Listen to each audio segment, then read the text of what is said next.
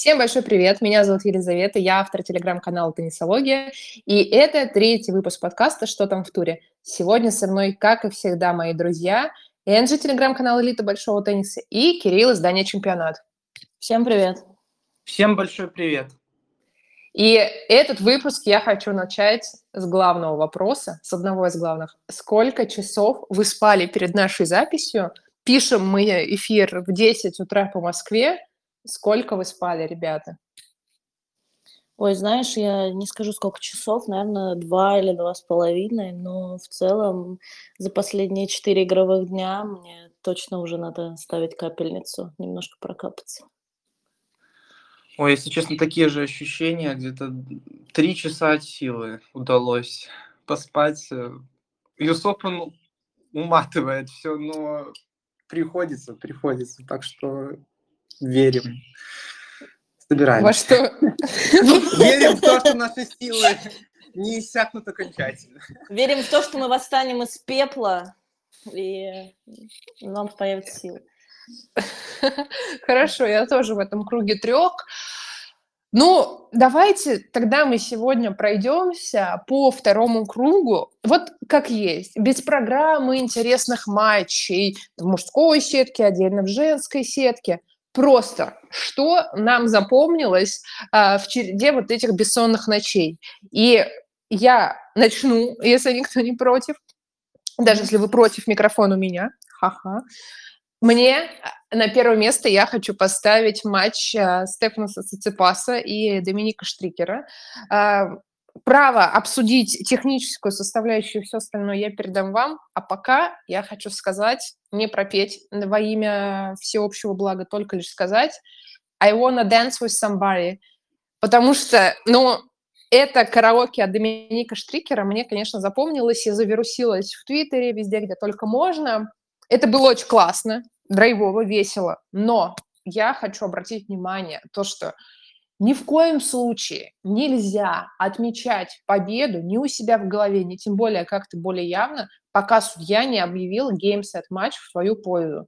Это правило, которое нам тренер говорил вот с момента, когда мы вообще хоть сколько-то начали попадать к мячу. Это правило, которое у меня было, я пару раз нарушала, и там, за пару геймов до, казалось бы, моей очевидной победы уже поднимала заветный кубок у себя в голове. И после этого игра ускользает на 11 из 10. Ты теряешь концентрацию, соперник это чувствует, цепляется. В общем, очень классно и здорово, что Штрикера пронесло, несмотря на это отмечание досрочное, но, пожалуйста, все, кто играет, не надо так делать. Только после game, set, match хоть что делайте. Пойте, танцуйте, лежите на корте. До матчбола реализованного никакого отмечания. Слушай, а с чего ты взяла, что то, что он пел э, прекрасную песню потрясающую Уитни Хьюстон, это то, что он уже отмечал? Ты, ну, разве до этого не, ты разве до этого не видела, что теннисисты очень часто там что-то поют, там что-то улыбаются с кем-то это, даже когда они не ведут по счету, ну или когда ведут?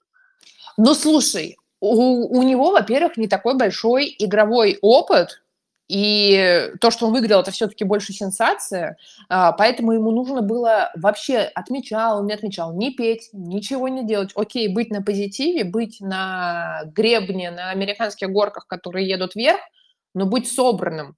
Потому что меня, ну, честно, вот этот вот момент напряг, потому что можно потерять концентрацию и можно потерять игру. И, кстати, я хочу отметить то, что после этого он вышел, и гейм начался со счета 30-0 в пользу Циципаса. Он две, два приема просто заруинил в аут и в сетку. И я подумала, началось. То есть нельзя выпадать. Отвечаешь ты или просто кайфуешь от момента, сыграй, потом делай. Ну, может быть, ты и права, но я бы не заметил, что он прям сильно потерялся после вот этого I wanna dance with somebody. Мне бы хотелось э, про Степу больше поговорить и про его техническую составляющую в этом матче. Если честно, бэкэнд не работал от слова совсем. Печально, да, то, что мы увидели при сетболе. Э, Доминика в четвертой партии очередной срыв в небеса, да, уже все успели обсудить в комментариях злобно. Если говорить в общем, то однозначно игра не пошла, и сам сам Грек объяснил, что возможно просто Штрикер был в этот день лучше, и подача... Очевидно, невозможно, прошу прощения. Да, очевидно, невозможно. Чем он объяснил это?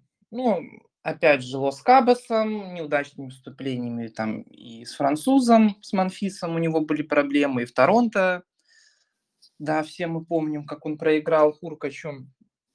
И вот эти часовые пояса, если честно, было жалко видеть Степу настолько подавленным. Я уже давно его не видел таким. Вот что думаете по этому поводу? Слушай, я вообще считаю, что люди, по крайней мере, да, в русскоговорящем комьюнити, стали очень негативно настроены к Циципасу, потому что, ну, мне непонятно почему, то есть как бы, да, они подвязывают, что там у него появились новые отношения, а, что у него, он показывает не очень хорошие результаты, но просто у него была травма плеча, да, там что там потом, у него, я не знаю. Ну, в общем, это тоже сказалось. Но люди как бы забывают, и все, что они видят перед собой, это только теннисиста, который там что-то, какие-то смешные фразы вкидывает про, там, про преемников, про там, из Твиттера, еще что-то. В общем, вот единственное, что мне хочется сказать, это вот то, что очень Возможно, в этом в чем-то и есть, например, наша вина, да, что там когда-нибудь безобидную шутку напишешь, но у людей она в голове западает. Вот мне как бы хотелось, чтобы Стефанос начал показывать, да, результаты, которые были ранее все-таки для топ-10, и чтобы люди чуть-чуть с пониманием и добрее к нему относились, и не подвязывали отношения под его результаты, потому что это вообще бред. Тут я согласна. Э, про его команду единственное, что я бы хотела добавить, все очень рьяно говорили о том, что ему нужно выйти из-под контроля родителей, там, да, поменять команду, все такое. И действительно, в какой-то степени я могу с этим согласиться, но когда на корте в команде появляется мама Паулы Бадосы, и он как бы перекочевывает, скажем так, из одних домашних рук в другие, то ну, вот это, ну, не смущает, но, в общем, мама Паулы Бадосы – это не то окружение, на которое бы, я считаю, Степе стоило бы променять э, своих родителей. Окружить себя профессионалами, э, да, сконцентрироваться больше на теннисе, да, но вот это уже все как будто бы вот это ну, уже а мешает. Ты знаешь, что мама Паулы влияет на, на Степку? Ты знаешь это, что она на него влияет? Или потому что она просто в боксе посидела, и ты такая, нет, что-то, что-то не то, уже другое влияние, она в боксе сидит. Ну, слушай, но это же все ну, равно... Просто, просто это как-то странно. Вот, вот что я читала, но я, Давай. я не помню, вообще это так или не так, потому что я увидела это один раз, и больше мне не попадалось. Uh-huh что Стеф после проигрыша сказал, что он же вот работал с Марком, ну, угу. батю сказал, Филипп, типа, да. на, на холд, да, вот Марк. Угу. И после этого он сказал, нет, это не работает, я вот не хочу, типа, с Марком я больше не буду работать. Ну, знаешь... Вы читали где-нибудь такое? То он сказал, что, типа, все, пока. Нет, этого я не читала. Я единственное вот. могу сказать то, что я считаю э, во многом, потому что, зная ситуацию изнутри, что родители и связь это Степа с родителями, она такая какая-то, с одной стороны, может быть, где-то может показаться слишком зависимой и больной, но в этом его сила. И поэтому мне искренне обидно, что обидно со стороны его родителей, э, что в боксе сидят не они, а вот мама Паулы. Это исключительно мое личное мнение, это никакие не инсайды, ну, это а, моя трактовка. А они вообще в Нью-Йорке? Ну, как бы. Нет. Ну, вот, поэтому, то есть, как бы, ну, мы, мы же понимаем, что... семьи я согласна, но то, что... Я просто скажу, что если кто-то где-то у кого-то в боксе сидит, это еще ни о чем не говорит. Ну, это просто... Нет, это понятно, но вообще я имею в виду про количество проведенного времени, про, люди, э, про людей, которые находятся рядом с тобой. Плюс их же нет в Нью-Йорке, наверное, не потому, что они там с греческими паспортами не могут получить визу или накопить на билет долететь. Мы понимаем, что ну, это все упирается быть, в личные угодно. отношения. И поэтому мы не будем домысливать, но вот такая какая-то у меня легкая обида, я не знаю, там, да, за Юлю Сергеевну, за Апостолоса и вообще за весь этот э, семейный подряд, она у меня есть. Но давайте дальше, да? Да. Не, не только dance, но и speak about somebody else. Я уже говорю стихами. Ну кто? Кто еще запомнился? Мне бесконечно а, больно от вчерашнего падения Матео Беретини. И... Ой. А, страшно. Ай. Страшная картина. И флешбеки сразу, Саши Зверева. Да, да сразу да. Зверева, когда он заорал, и вот Матео тоже заорал. Этот крик вообще. мучительной боли, этот крик Ой. мучительной боли Рангарос прошлого года. Да, у меня у самой, когда я вижу такие кадры, даже начинает болеть что-то, потому что у меня какая-то вот, я не знаю, как правильно это называется, да, не да, эмпатия, но вот это вот физическое ощущение, я, в общем, могу посмотреть, потом сама начать хромать. И такой прям этот экстрасенс, который через себя все пропускает, даже через картинку на компьютере. Вот, но что хочу отметить, я не знаю, и пока честно не натыкалась на комментарии Матео о том, насколько сильная была боль и вообще какое медицинское заключение, но вот этот вот его крик, я осмелюсь предположить, что он не столько из-за физической боли, сколько из-за моральной, потому что после 21 года, после его подъема, после финала на Блондоне против Джоковича, его преследуют травмы, из-за этого он падает в рейтинге, отсутствует игровая практика, он начинает проигрывать на ранних стадиях. Сам он в своем недавнем интервью, вот этим летом выходило большое итальянскому источнику, он говорил, что у меня вообще было ощущение беспросветной тьмы из-за моих плохих результатов, из-за моего физического состояния. Я не мог выбраться. Помогло ему то, что у него, значит, там отношения с Мелиссой Сатой, и как бы многие ее тоже винят, что она там его раз, в расфокусе держит от тенниса. Неправда, она ему помогает. Он не играет не из-за нее, а из-за того, что он залечивается. И вот как раз накануне US Open он говорил, что я наконец-то чувствую себя физически хорошо, и готов бороться, и снова получаю удовольствие от нахождения на корте, и это падение. Но если это не черная полоса, не истинно черная полоса, то просто что это тогда вообще? Ну вот я такое читал, что необычную фразу такую услышать от э, спортсмена, он перестал получать радость от спорта. И вот это основное, вера в себя, он ее потерял, он сказал, в недавнем интервью, что потерял все, и спорт, именно спорт заставлял его чувствовать живым, и вот череда травм, да, про то, что ты, Лиза, правильно упомянула, она и подкосила немного, и вот вчерашнее падение, инвалидная коляска, ужасающая кадр, если честно. Страшно. Но вот эта черная полоса, и у них э, с Домиником Тимом идет после один таки взял свой дебютный ТБШ, второй сыграл в финале, а потом просто откат назад, не по их воле, то, что они по какой-то причине стали плохо играть, а прежде всего травмы, которые не дают выступать на должном уровне. Это дьявольские происки. Ну вот он, когда с корта уходил, а, некоторые подмечали, что он сам наступал на ногу, ну, если uh-huh. так можно сказать, да, наступал. Но потом а, появились кадры, где он, где его с корта фактически увозят на коляске, и он там плачет, так что я не думаю, что там может быть что-то несерьезное. То есть Матео выбыл, и, может быть, даже в Китае мы его не увидим. Но я а думаю, Китай это вообще оптимистично. Если он сыграет, да, вот что-нибудь в октябре, в ноябре, там, ну да, очень грустно. Ну, о грустном еще, ну, хотя бы не по болезни, а просто уже по возрасту, по состоянию, по своему жизненному циклу. Джон Изнер провел свой последний матч в одиночке. А, после этого я даже писала, что ну его еще ждет матч в паре.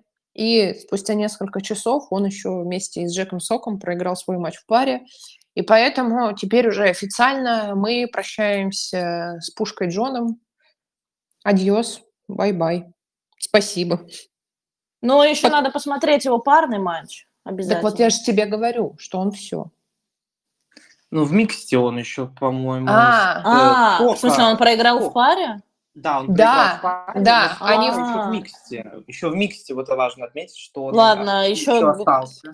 Да. На сто процентов выжимаем микс. Так, друзья, я вижу, что он играет в одиночном разряде и в парном. Про микс слова не было. Если только ну, он, проиграв оба разряда, решил заявиться еще и в микс, потому что не ну, готов прощаться с теннисом. Нет, я вам утверждаю, ребята, микста нет. Все, Джон закончил, и его слезы после одиночного матча, они, к сожалению, финальные, бесповоротные. Сказка в паре не продолжилась. Ну и Джок, э, Джек Сокс, э, к слову, тоже.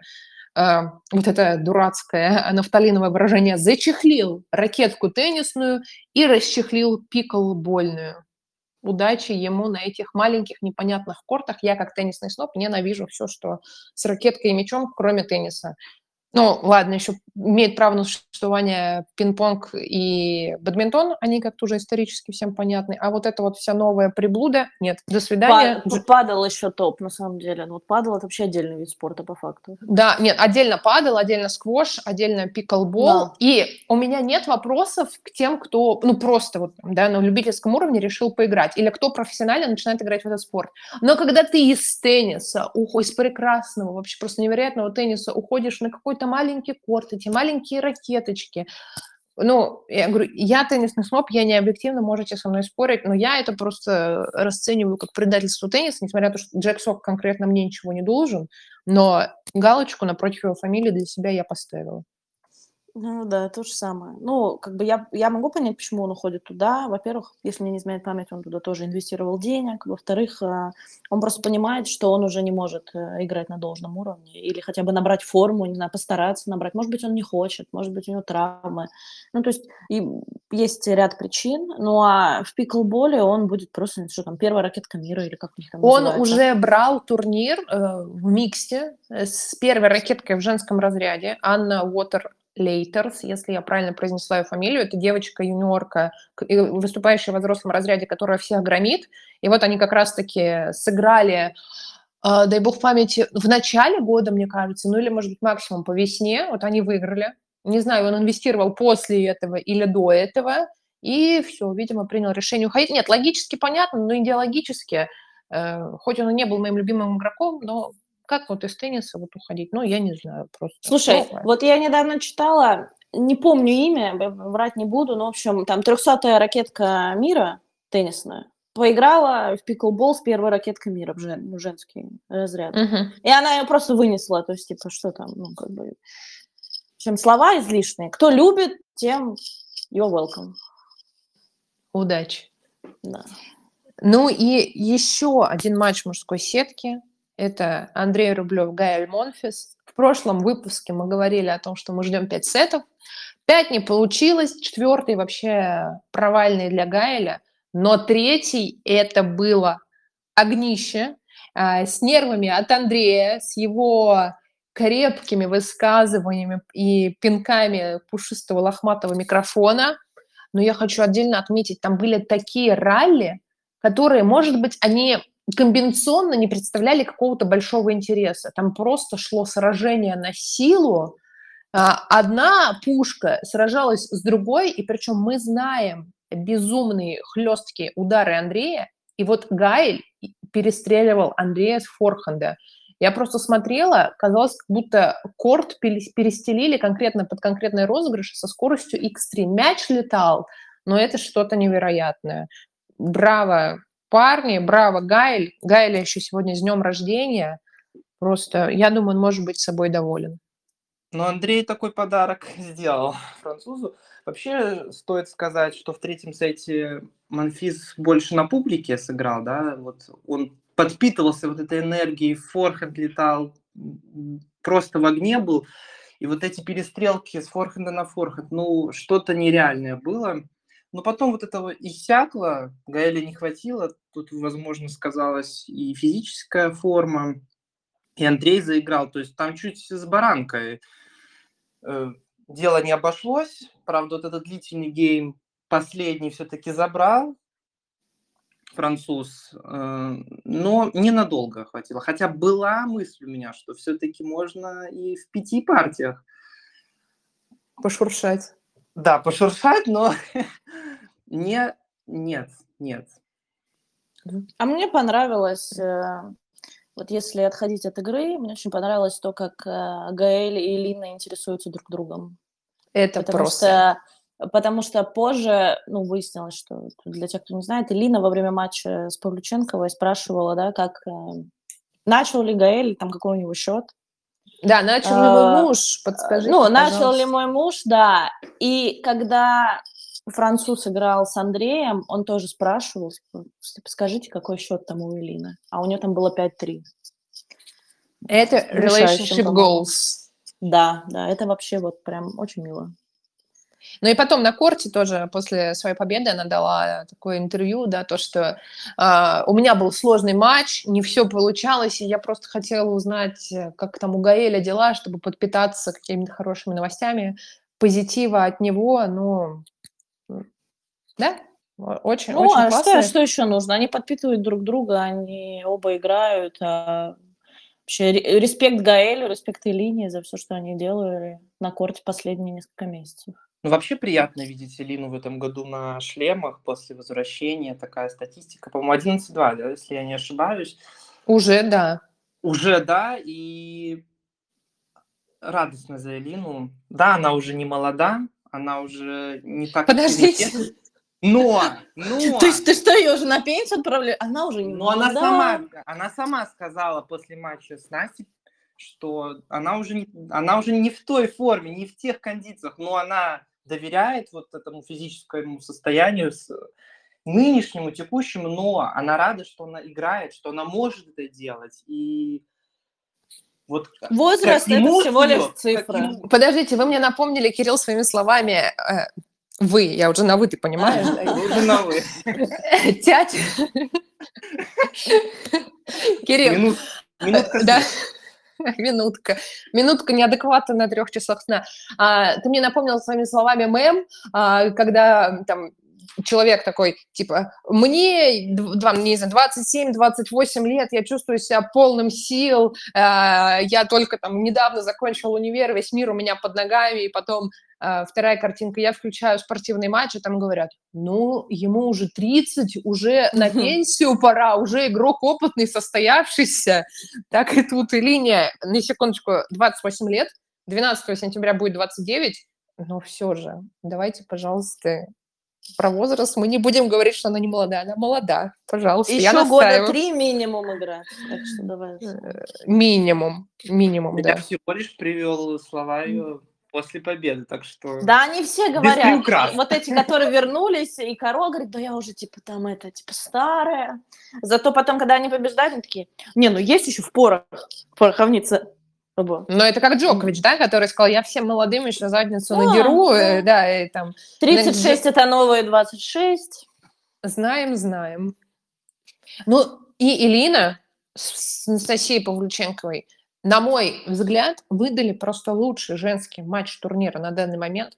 А, была просадка в третьей партии в начале, потом еще камбэк от Насти, но первый сет – это просто за гранью. Это, опять же, силовой теннис, это комби комбинационный. Если делать хайлайты этого матча, это получится нестандартные, наверное, 2-3 минуты, да, как турнира нарезают. Я не знаю, 10-15 минут, ну просто восторг, браво. Павлюченкова, которая тоже, не стоит забывать, а, вернулась после травмы и показывает такой теннис – обидное поражение, но оно очень достойное. Вот знаете, э, у меня у самой так иногда бывает, можно выиграть, ну, как-то ряд, э, скучно, по-рядовому, или, например, там, не знаю, как Алена Остапенко, совершив 80 невынужденных, а, э, и ты выходишь вроде с победой, но недостаточно вдохновленный и напитанный этим. А вот можно проиграть, будет больно, но ты все равно доволен качеством игры, которую ты продемонстрировал. И вот у Анастасии это абсолютно этот случай. Если бы еще выиграла, ну, был бы вообще просто космос, но в такой борьбе и уступить не стыдно. Да, Настя сыграла очень достойно, и первую подачу, которую она потеряла, это только в середине второго сета, то есть и подача летела. В принципе, игра складывалась в пользу, в пользу россиянки, но немножко не хватило. Вот потеряла нить игры, и хотя шансы на камбэк были, мы, мы помним, 4-0, да, летела Настя, и практически смогла вернуться. Ровно была на подаче в последнем гейме. Но молодец. Элина на... продолжила шествие свое на мейджоре. Настя действительно удивила. Я вообще не ожидала, что с такой самоотверженностью, с таким настроем, и главное, она будет класть такие мячи, на протяжении длительного времени.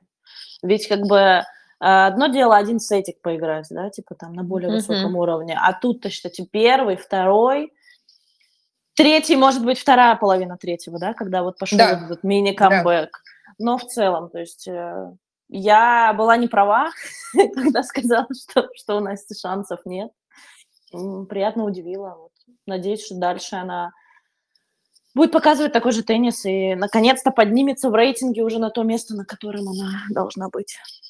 Да, ну и, конечно, очень а, обидно и наложился матч ее в паре вместе с Аней Калинской, потому что она вышла играть, ну, после такого изнуряющего практически сразу. А, очевидно и ожидаемого они проиграли 1-6, 4-6, но просто Настя уже, я не знаю, на каких там силах она вообще вытянула даже эти два сета. Э, несправедливость расписания. Ну, в принципе, такая же, как и у Джона Изнера, который после своей одиночки пятисетовой пошел еще играть в пару, и как бы вот, пожалуйста, э, все закончили и не начав. Знаешь, хочется еще подметить расписание, которое, какие матчи ставят на Артур Эдж, потому что вот прошло 4 дня, и там только единственный матч э, был длительным. Это где Зигимунд с Гауф играли. Все. Все остальные матчи супер короткие, супер неинтересные. А билеты стоят. Да. Билеты стоят. Ого-го. Билеты стоят. Ну и, конечно же, еще матч, камбэк просто невероятный. Дарья Касаткина, Софья Кинин – Матч, который начался с того, что после разминки девушек остановили, вот уже таких разогретых, на то, чтобы включить свет на стадионе. А, София с папой переговаривалась, естественно, на чистом русском на эту тему, не исключая крепкий русский, никому он не чужд. И вот начался матч, и, честно говоря, я смотрела первый, э, первый сет, практически весь, София вела 5-0, и я думала не о том, что там, у Даши не получается, или это не Дашин день, а в какой невероятной форме София, потому что у нее залетал, наверное, еще больше, чем у Анастасии Павлюченко. Но это просто, это тот случай, когда против лома нет приема. Даша делает 6-2, все равно упущен сет. Во втором 1-3. И потом, вот мне кажется, Даша – это просто птица Феникс, которая из раза в раз возвращается, цепляется, вгрызается, перегрызает хребет своим соперницам и доводит матч до победы. Три сета, она идет дальше, но ну, это просто феноменально, это невероятно. Я в большом восторге, в радости за Дашу. Следующий у нее матч против э, Грет Милан, которая, кстати, заменила Паулу Бадосу снявшуюся с первого круга против Венус Уильямс. Грет тоже прошла два круга. И я очень хочу, во-первых, чтобы Даша выиграла, а во-вторых, чтобы она выиграла в двух сетах э, и с меньшими физическими и моральными затратами для себя. Ну, вообще, Даша перед Юсопаном не обладала классной статистикой на шлемах после того, как она проиграла первый сет, по-моему, там 4.30, но вот на этом открытом чемпионате США уже две победы, улучшила статистику, приятно за Дашей наблюдать, и вариативность в игре, и различные комбинации. Я немножко посмотрел вот ночной матч, молодец. Прошла Паркс, прошла Кинин, дальше Минин, то есть хороший шанс пробиться далеко, зайти классно по сетке, и все мы только ждем дашных побед. Причем, знаете, чего, все говорят... Чего, кстати, не очень ждут, если так скользь э, упомянуть, на, на телевидении, да? Ну, давайте мы все-таки... Не будем, да? Не будем. Да, да давайте за здравие и не платить, не, э, не плодить негатив. Ну, давайте, хорошо. Вот уровень Но... э, Кинин в матче да. с Дашей, он напоминал матч Рим против Соболенко потому что это было настолько мощно, настолько быстро. Э, соперница вообще просто не понимала, что делать. Но только в отличие от предыдущей встречи, Даша нашла способ победить. И знаете, здесь все-таки еще, я думаю, можно отметить тот факт, что София и как победительница турнира «Большого шлема», и вообще обладающая большим арсеналом, хорошей э, скоростью передвижения, имеет бесконечный бешеный потенциал. Но то, как она тоже после победы на Австралии э, выпала из тура, и периодически это все продолжается, сопровождается травмы, сложности, падения в рейтинге, она возвращается, играет, причем не самыми сложными соперниками, э, соперницами, не самые высокорейтинговые матчи, потом снова пропадает, и ей не хватает практики борьбы с сильными соперницами. Потому что на данный момент она 101-я, и она просто не проходит даже иногда через квалификацию, чтобы потягаться с серьезным уровнем. И вот эта нестабильность выступления, конечно, играет против нее. А, провести план Блицкрик и классно отыграть сет полтора, пожалуйста, на это ее арсенал хватает. Но потом все-таки сказывается вот все то, что я упомянула. Ну, давай не забывать, что все то, что ты упомянула, одной из важных причин является травма. Это не травма, так просто я и говорю, травму, да. лежу дома. А у нее была серьезная травма, из-за которой да. она, сколько она там, 6 месяцев, 8, я просто уже Конечно. не помню. Ее очень, фактически, короче, ее год не было, вот, да, и возвращается. Да. Ну, да, всех год это не проходит было. по-разному. Я думаю, что у нее тоже еще психологический аспект э, из-за этого, из-за этой причины чуть пошатнулся. Вот, э, ну, не знаю. Ну, психологически это очень сложно. И когда ты сначала выигрываешь шлем, и вообще, особенно еще по юности лет, все тебе говорят, потом ты пропадаешь, и видеть свое имя на 101 строчке, а это еще и не предел, это, конечно, очень подрывает уверенность в себе. И когда ты вообще, извини меня, чемпионка большого шлема, продираешься через квалификацию, там даже на пятисотнике, ну, прям не камельфо. Да. Ну и какие еще наверное, все-таки со знаком минус. Ну, не разочарование, не сенсации, но, тем не менее, такие значимые результаты. А, Беатриса Датмаев проиграла Тейлор Таузенд, которая тоже мама, тоже вернулась, пусть не в этом сезоне, чуть раньше, но тем не менее, и которая все-таки преимущественно парный игрок. А Беатрис – это в физическом плане усовершенствованная Мария Сакари, которую просто будет тащить до последнего, и вот она проигрывает Тейлор – ну, я думаю, такого исхода не ожидал никто. А, за, э, все, заканчивает она выступление на последнем шлеме в году. А жаль, очень жаль. Ну, вообще, бразильянка одна из пяти сеянных, которые второй круг покинули. Вот вы вообще Каролину Плишкову видели на этом турнире? Вот она из, входит в эту пятерку. А мне нравилось, как э, Каролина сказала после истории с Руной, да мне вообще без разницы, на каком корте играть. Я вот играю и играю. Мне вот даже нравится иногда на мелких поиграть. Так что будут победы, будут э, большие стадионы. Вот. А, ну, проиграла она. Ну, ты что? Ну, вот, вот такой вот, как бы, была, и ее не стало. Ничего сверху дающегося. Слушайте, ну а про руны, как уже тоже, да, всем, наверное, известно, завершено свое сотрудничество с Патриком Рутаглу, о чем сообщил не сам, а через маму. Мне, знаешь, а... мне кажется, что в какой-то момент Хольгер выпрыгнет или Патрик выпрыгнет, такой, типа, то, что мама сказала, это не то, как бы мы вам не объявляли. Ну, на самом деле, вот я в апреле, я не, нет, не в апреле, даже раньше была новость о том, что Степа, Степа закончил сотрудничество с Патриком, причем эта а, новость была на греческом ресурсе. А потом, уже в апреле, в Монте-Карло, я спрашиваю, говорю, а что? Я говорю, с Патриком все? И мне говорят, нет, это вообще новость, которая откуда-то завирусилась, и это неправда. Хотя там тоже чуть ли не цитаты приводились э, э самих причастных к этой новости. И я так удивилась, говорю, ну как бы ладно, то есть там все, все продолжается. А, понятное дело, что это не главный тренер, он там на особых условиях там по там, свои, в общем, коммерческие и прочие обязанности перед академией, но все продолжается. Это был какой-то вброс. Ну тут, раз сказала мама, наверное, мы поверим, плюс которая высказалась так радикально.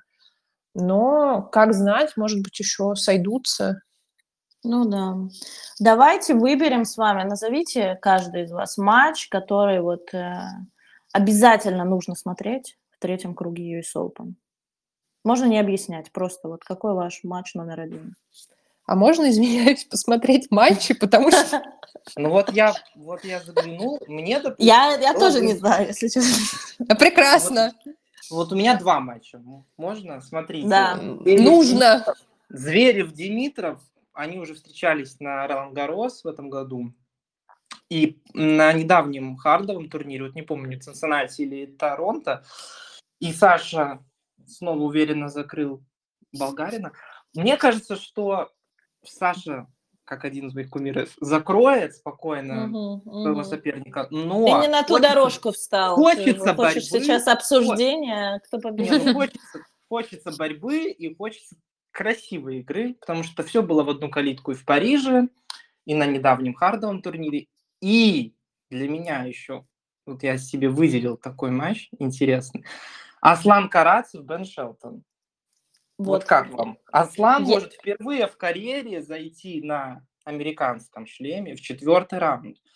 Не просто будет. Бен с отличной подачей, и у него все в игре присутствует, все как надо. Но хочу, чтобы Аслан наконец-то в Америке себя полноценно проявил. У вас какие предпочтения? Я выделила, я не послушалась и выделила не один матч, а по два матча мужской и женской сетке. Кошмар. Без, без, ну давай, долгих, давай. без долгих прелюдий. Это э, Доминик Штрикер, Бенджамин Бонзи. Просто потому, что мне интересно посмотреть, как после такого куража и самой рейтинговой своей победы будет играть Штрикер. Второе – это Джек Дрейпер и Майкл Мо. А, но Джек, он, во-первых, после паузы в три месяца, во-вторых, у меня уже даже голос поплыл, потому что мне Да, вообще это слышно. просто Слышите, Джек, да. амурные, амурные. Мы, мы и Амурные Эмма нотки. Радукану, фан-клуб, да. Да, я уже просто как кот, э, наевшийся сметаны. Э, Мне просто очень радостно будет посмотреть на Джека Дрейпера еще Ну, один круг. Вчера, Так. вчера кто-то в комментариях написал, слушайте, а как вступить, э, вступить в Дрейпер Фэмили?